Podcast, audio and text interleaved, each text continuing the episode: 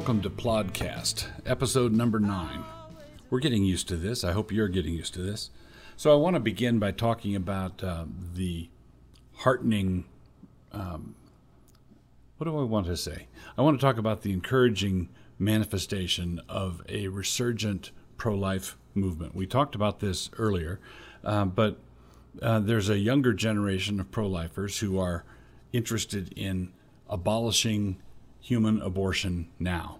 Uh, they are abolitionists. They are not interested in splitting the difference. They they want um, human abortion gone. They want it to made to be made illegal. And knowing that uh, we live in a world where somebody's always going to uh, do what they ought not to do, they at least want human. They at least want our society to be formally on the record as rejecting that. They they they don't want to accommodate themselves at all to the appalling practice of human abortion. Now, there's several things I wanted to say about this. Um, the first is that it seems to to people who don't understand the issue, it seems extreme or hardline. Or you mean you don't you, you're opposed to abortion in every instance, even in cases of rape and incest, and that's the uh, that's the kind of exception that politicians are accustomed to hide behind. Well, I'm opposed to abortion except in cases of rape and incest, and when they say that, they are showing that they are simply responding to pressure and that they don't understand the issue at all. They don't understand what's motivating pro lifers at all. For example, when you say that you're opposed to abortion except for cases of rape and incest, you're saying, in effect, that when a rape occurs, there, there is the offender, the criminal, the rapist, there is the victim, the mother, the, the woman, and then there is the child. And you're saying there are two innocent, you're saying in effect, you're not saying this out loud, but you're saying this in effect.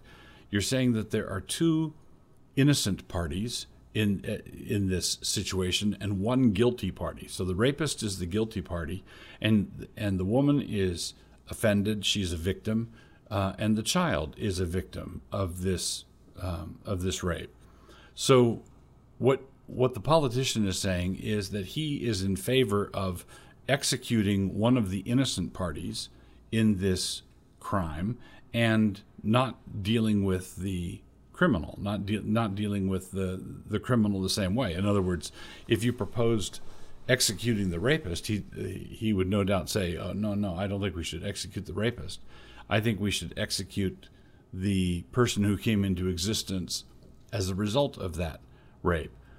In in cases of incest, they're doing um, something similar, something analogous, where they're saying that if a child is begotten as a result of an incestuous union, then basically the the odds of a birth defect or odds of a some sort of severe handicap go way up, and consequently, here you've got three parties, uh, and presumably this is a consensual incestuous uh, relationship. If it's not, if it's uh, rape and incest, both, then we're back in the in the first scenario where you've got three parties, one of them guilty, two of them innocent.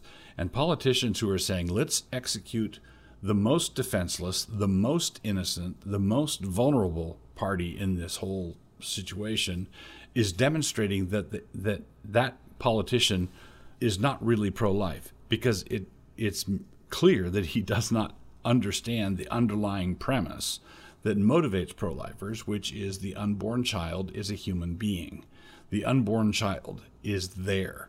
The unborn child is someone who ought to be considered. And, and so, consequently, I welcome the return of pro life hardliners. I welcome the return of uh, pro life abolitionists. I, I welcome this sort of uh, uh, let's draw the straight line and let's fight until we get what, we, what we're after. I think that that's all to the good. Having said that, I do want to issue a caution to uh, our new abolitionists. I do want us to be careful. And that is because the Bible tells us, the Bible teaches us how to agitate for social reform. And basically, I'm taking this as a, uh, um, I'm taking the force of all of Scripture, all the whole counsel of God. What does, what does the biblical worldview want us to do about social evils like slavery, like the gladiatorial games, like abortion, basically ungodly people doing what un- ungodly people do. And they not only do it themselves but they do it to other people. There are other people who are uh, victims of what they're doing. The bible teaches us that we are to labor for reformation. We are not to labor for revolution we want reformation not revolution i'm fond of saying as a pastor that there's no situation so bad but that you can't make it worse uh, we could take a situation where we have the abortion carnage, and pro lifers could attack it in such a way as to actually make the problem worse. That's possible. And that's if that, that's what's going to happen if we attack it as revolutionaries. Uh, so, what do I mean by uh, Reformation? Reformation is the way the gospel works. Reformation is leaven working its way through the loaf. Reformation is a sower goes out to sow his seed. Uh, Reformation is the rock that is um, cut out uh, without human hands in the book of Daniel and strikes the statue of, of all these great human empires on the feet. And then that rock grows and, and becomes a mountain that fills the, uh, fills the entire earth. Uh, Reformation is like the living water that flows out over the threshold of Ezekiel's temple.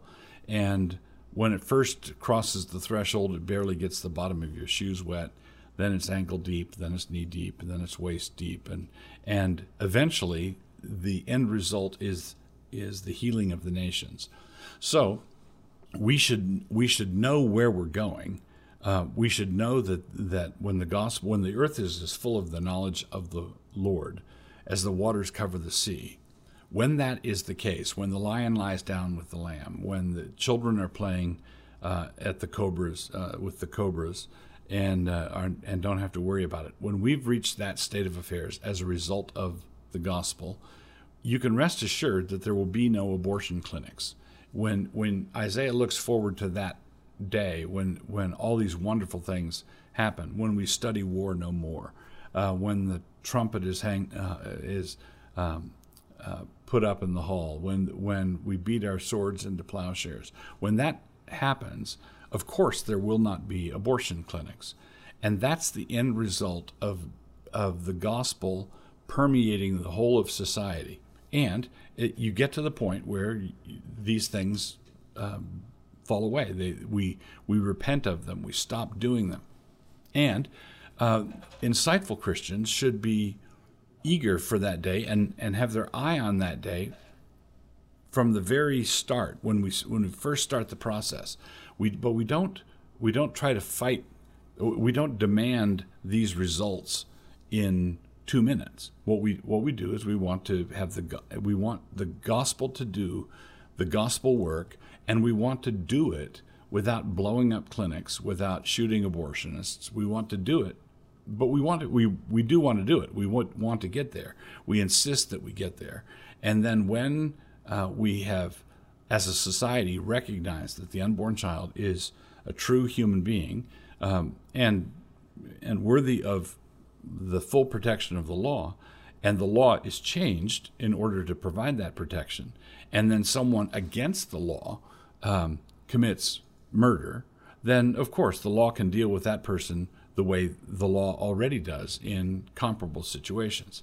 So basically, my my uh, I want to cheer on our younger um, abolitionist pro-lifers. I want to encourage them, but I want to I want them to think Reformation, not revolution. Reformation, not revolution.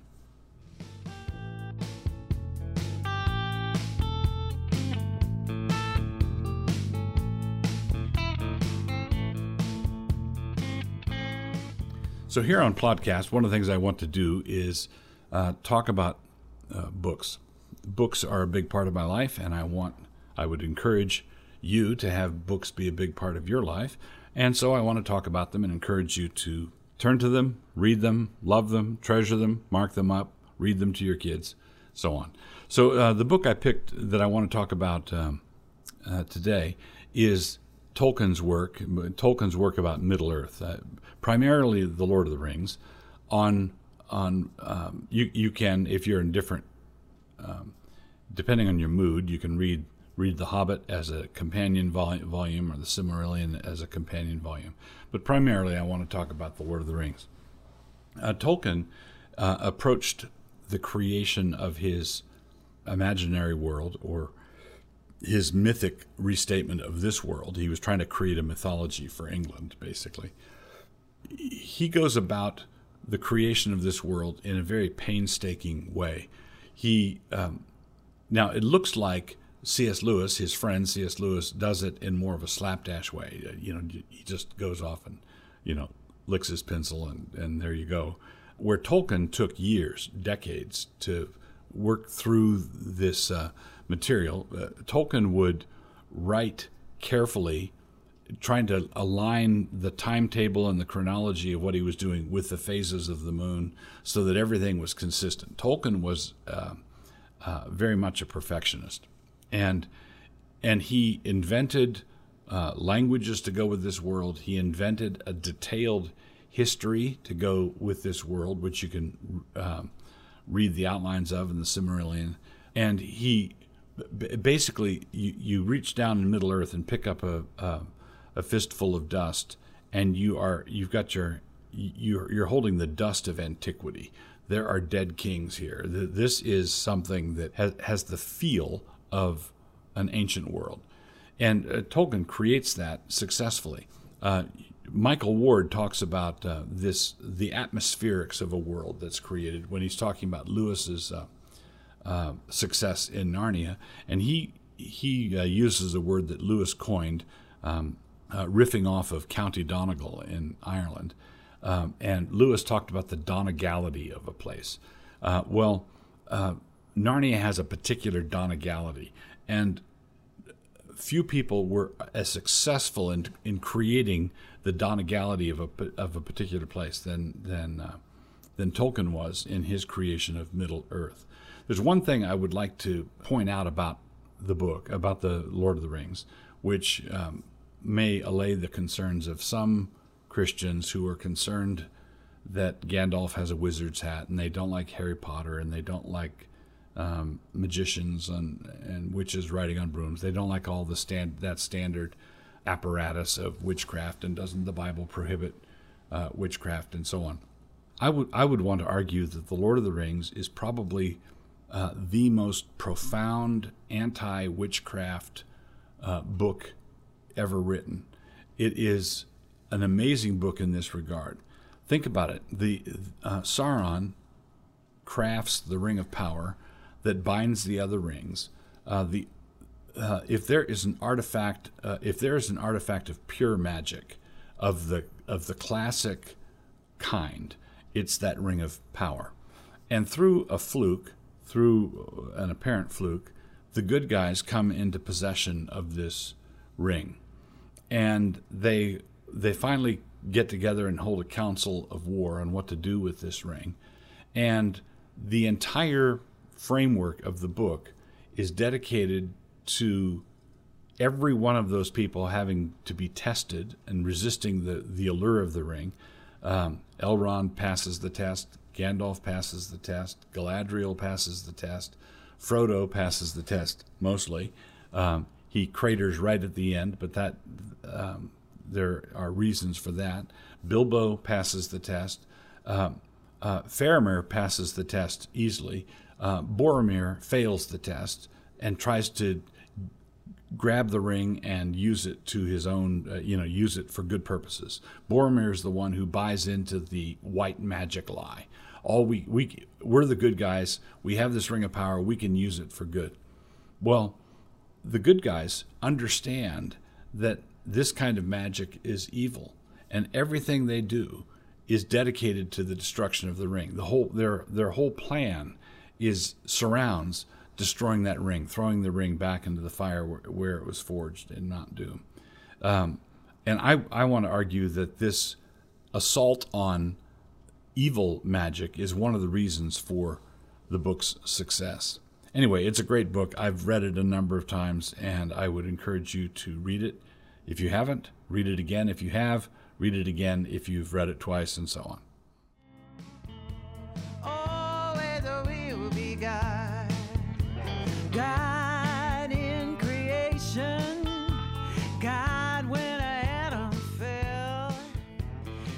Right, so one of the things I'm doing uh, here on Plodcast is working our way through the New Testament, considering all the different words that are used in Scripture in the New Testament for various uh, kinds of sin, various descriptions of sin.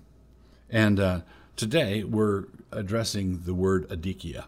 It's used multiple times in the New Testament, and it's rendered uh, into English by different words like unrighteousness or iniquity. It's a general word unrighteousness or iniquity. Um, in a future podcast, we're going to uh, consider that word rendered as iniquity, and here unrighteousness. In in order not to burden ourselves, we'll do it in several installments. Jesus claimed to have no unrighteousness in him because he was seeking the glory of the one who sent him. We see that in John 7 18. Jesus said there's no adikia, no unrighteousness in him we see here that the heart of unrighteousness is seeking glory for self in a selfish way. So when Jesus says there's no unrighteousness because he's seeking the glory of someone else, then that tells you what that unrighteousness uh, was like. At the same time, a person can be surrounded by this kind of self seeking, this kind of unrighteousness, and yet not participate in it in the same way. Um, you can be around it, you can come into contact with it, but not be a um, partaker. Luke 16 9 says this And I say unto you, make to yourselves friends of the mammon of unrighteousness, that when ye fail, they may receive you into everlasting habitations. So we're told to use the crooked, unrighteous instruments of the world and straighten them out for God's purposes. So mammon is unrighteous, unrighteous mammon, and, and we are told to use it uh, for good and godly purposes. Not surprisingly, Unrighteousness is an important theme in the book of Romans because righteousness is a great theme in the book of Romans. It's used twice in Romans 1:18. God's wrath is revealed from heaven against every form of ungodliness and unrighteousness. And this unrighteousness of men is revealed even further in that they suppress the truth in unrighteousness. Unrighteousness does not just love the false, but also hates what is true. Later on in this chapter, in verse 29, Paul gives us the genus, unrighteousness, and then lists some of the species. The list that follows is extensive fornication, wickedness, covetousness, maliciousness, and so on, for three verses. Unrighteousness wields authority and commands sinners to do things. Man is created such that he must be obedient. He either obeys the truth or he obeys unrighteousness, one or the other. In the Pauline setup, the opposite of true is not false, but rather unrighteous. So uh, Paul's not doing logic diagrams on the board. He says true is over here, unrighteous unrighteous is over there. He also does the same thing in another letter. Unrighteousness is deceptive, and that is the way Satan works. That's in 2 Thessalonians 2:10. The contrast again is between unrighteousness on the one hand and truth on the other. Those who did not believe the truth are those who had pleasure in unrighteousness. 2 thessalonians 2.12 truth is not merely propositional. Truth is moral. Back in romans some had argued that our unrighteousness sets off god's righteousness in some sort of complementary relief 3, 3 5 in other words if we're unrighteous doesn't that make god look good? Uh, that's true enough. It does make god look good. But that doesn't provide a sufficient reason why the righteous god would withhold judgment uh, we do make God look good by our sin, but that wasn't our intent. The fact that God sovereignly disposes of both Jacob and Esau does not mean that he is unrighteous. We see that in 9:14. Christians are told not to deliver their members, not to deliver their bodies over to sin as instruments of unrighteousness. 6:13. This means that Christians can do this kind of unrighteousness. They're physically capable of doing unrighteous things but their new identity in Christ makes it a profound incongruity. Paul grabs that incongruity in order to shake them with it. He uses the incongruity as a handle to grab them and shake them. But God has had mercy on the unrighteous. Uh, Hebrews 8:12. He cleanses us from all unrighteousness. 1 John 1 9. All unrighteousness is sin. 1 John 5:17. And sin is lawlessness. So apart from repentance, those given over to unrighteousness will re- will reap what they have sown. They will receive the reward of unrighteousness, which would be the wages of sin, which is death. We see that in 2 Peter 2:13. They are like Balaam, who loved the wages of unrighteousness. 2 Peter 2:15. God in the time of the sickness, God in the doctor too. You've spent a pleasant half hour with Plodcast proprietor Douglas Wilson. This podcast is produced by Canon Press. Please take a moment to subscribe to the podcast on your favorite listening platform. To hear more from Doug, please visit canonpress.com.